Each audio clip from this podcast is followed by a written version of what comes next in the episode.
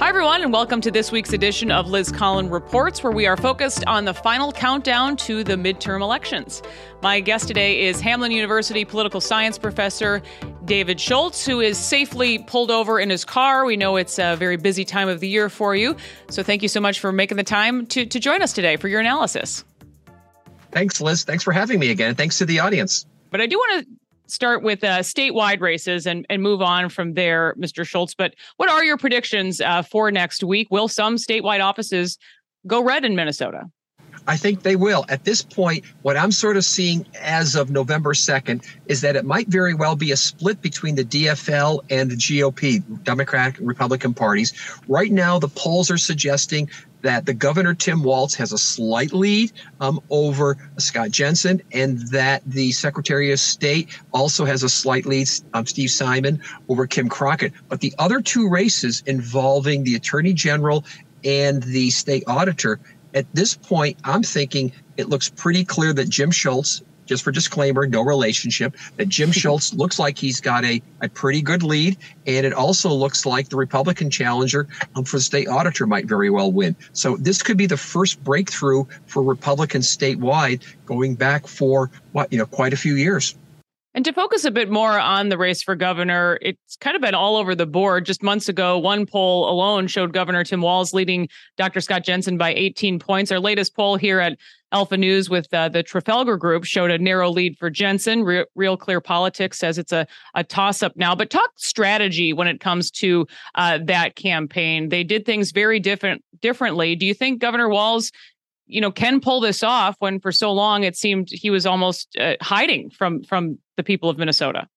Well, first off, I was going to say I never believed the poll that said he had a 17 point lead. I mean, that seemed ridiculous. That if we go back four years ago, the governor won by about 11 points, and it was a very, very good Democratic year. Um, take us now four years later, which is not a good Democratic year. I would be surprised if he had had a lead greater than what he won by four years ago. So I was always thinking maybe upper single digits at most. And what's really happened in the last few weeks, and it really has closed, and it's closed because a couple of different things. One is that the most important issues that most voters are interested in right now are the issues of, of the economy. And sometimes they break it down to saying inflation versus economy, but economy is first and then crime is second. And Governor Walz has not had a very good, uh, really sort of set of answers on either of those issues. And in fact, if you look at the polls, um, the polls really don't like where he is on those issues. And what he's tried to run on is a combination, like the Democrats, of just talk about abortion. And then also, I think he's tried to uh, somewhat hide from debating. I sort of describe what Walz has been doing is the uh, the football team that's sitting on a lead or thinking it's sitting on a lead, you know, in the fourth quarter and trying to coast through. And I think that's what he's been trying to do versus Scott Jensen, I think has been very aggressively moving. And I think it's helped him quite a bit. Your poll, again, or rather, I should say, Trafalgar poll um, was very encouraging. But I think polls only tell us something. The fact that in the closing week, the Republican Governors Association has decided to put in another $750,000 into the Minnesota governor's race tells me an awful lot that unless they know, unless they're stupid, and I don't think they are, they're going to put money in where they think makes the most difference. And I think right now they're viewing this is still a race that potentially can be won by Scott Jensen.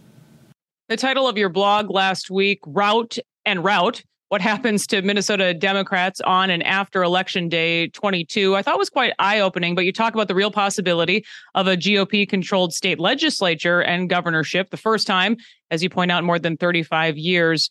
Um, but talk a little bit more about that. If the Democrats lose, why that will be. Okay, what? Well, first off, again, there's a lot of things going in the Republicans' favor this year, statewide and nationally. But if we think about um, sort of the, the why issue, why would the Democrats lose? And again, I come back to something I mentioned a couple minutes ago, is that they seem to be unable historically to really address the issues of, of what I call the most basic issues of politics, public safety issues and the economy. And that's where they remain vulnerable. And that's the most important issue for the Democrats, or rather, if I should say, for the, the public in general, including in Minnesota. So I think in part it has been this idea of, of, of, of not issuing really well. I think also there's a sense in which the Democratic Party in Minnesota is oftentimes very much captured by the Minneapolis St. Paul by very, very liberal individuals that don't really speak to the rest of the state. If we look at the, the map in Minnesota, we've got 87 counties in the state. The Democrats, in a good year in recent years, are winning maybe 15 counties. Geographically, they're not the majority party. And the numbers in terms of party affiliation have really narrowed. And so I think it's a combination of oftentimes being a little out of touch. It is about the fact that I think the Democrats have been complacent, I think, oftentimes in thinking that this is the same Minnesota that it was 50 years ago. So a variety of things I think are coming together. And the warning signal should have been what? 2016, when Donald Trump almost beat Hillary Clinton in Minnesota. And I think Democrats have just been, again, that's the word of the day, complacent. You, you have a quote uh, in your blog, David, where you say to state clearly the DFL and Walz may have a message out of touch with most Minnesotans who are nowhere near as progressive as the metro area or core Twin Cities activists. Uh, so we're we're seeing that here in the final days where they're spending their money and and where they're spending their time. A viewer emailed us this week, and I thought brought up an interesting uh, point for us to dig more into the stubbornness of Minnesota voters to only vote for Democrats in statewide elections. Even pointing out that Minnesota, is the only state to vote against Ronald Reagan in 1984, of course, uh, with the Walter Mondale tie in there. But this view, viewer pointed out that many of these stubborn Democrat voters carry themselves in more areas of their life in more conservative ways, yet they seem to to vote liberal. But he wondered if it's baby boomers pining off the days of Hubert Humphrey uh, and thinking that all Democrats today are, are like him. I think that's a good observation. One of the things that I've noticed over time is that the Democrats sort of still live in the kind of in a past. You know, if you think about, they're still looking back to the days of Walter Mondale, Hubert Humphrey, Paul Wellstone, maybe Eugene McCarthy. And Minnesota's a very, very different state um, um, as opposed to that period. And the Democrats are very different. And I think one of the other things that Democrats oftentimes miss, and again, go back to a point I made before, is that the urban cores are very different than the rest of Minnesota. If I can tell a brief story here, I was in um, Eveleth, Minnesota earlier this summer for vacation, kind of sort of traveling through. And if you look at every restaurant, every sh- store there, it has a sign out front that says support mining. Now, whether having more mining is a good idea or not, it's not my call here. But what the point I'm getting at is people in the Twin Cities, the Democrats, are opposed to mining and don't understand the the issues or the concerns or maybe the livelihood of people in places like the Iron Range that used to vote Democrat.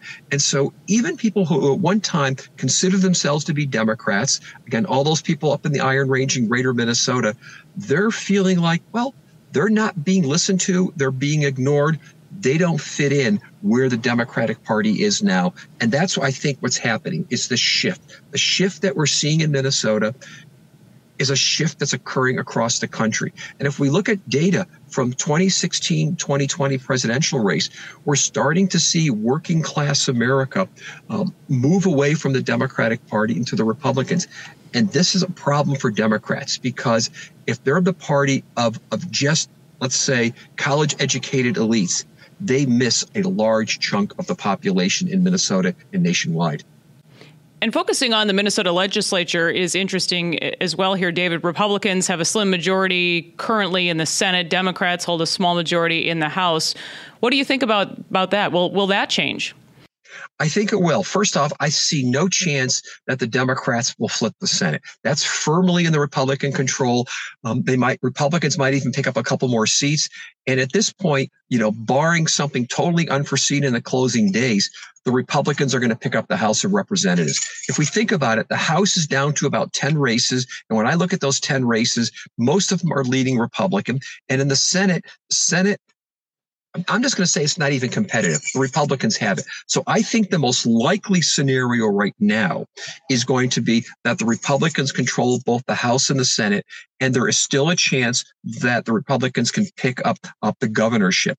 And if they were to get that trifecta, it's it's again significant implications for Minnesota and for Democrats, which is why I use the phrase route R O U T R-O-U-T-E or route R-O-U-T uh, because potentially the route is there. And I think it's all going to come down to now voter mobilization. In these closing days, it's about which party is going to do the best job to get its base out to vote. And just real quick, uh, you know, widening the lens here, many of the same storylines as you mentioned playing out across the country, where Democrats were once favored in U.S. Senate races. Um, you talk about in your blog, like Georgia and Pennsylvania. Those could also go red. You you you feel like um, in the in these closing days for some of these same reasons.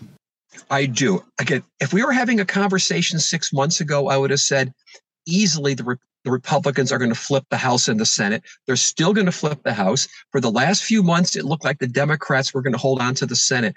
But in my most recent analysis, um, the last couple of days, if I look at the nine critical Senate races in the United States, the Republicans are leading in six of them. And if they win those six, they've got 52 seats. And so today, again, on, on November 2nd, I would say that the odds are that the Republicans flip both the House and the Senate, and they have control of Congress.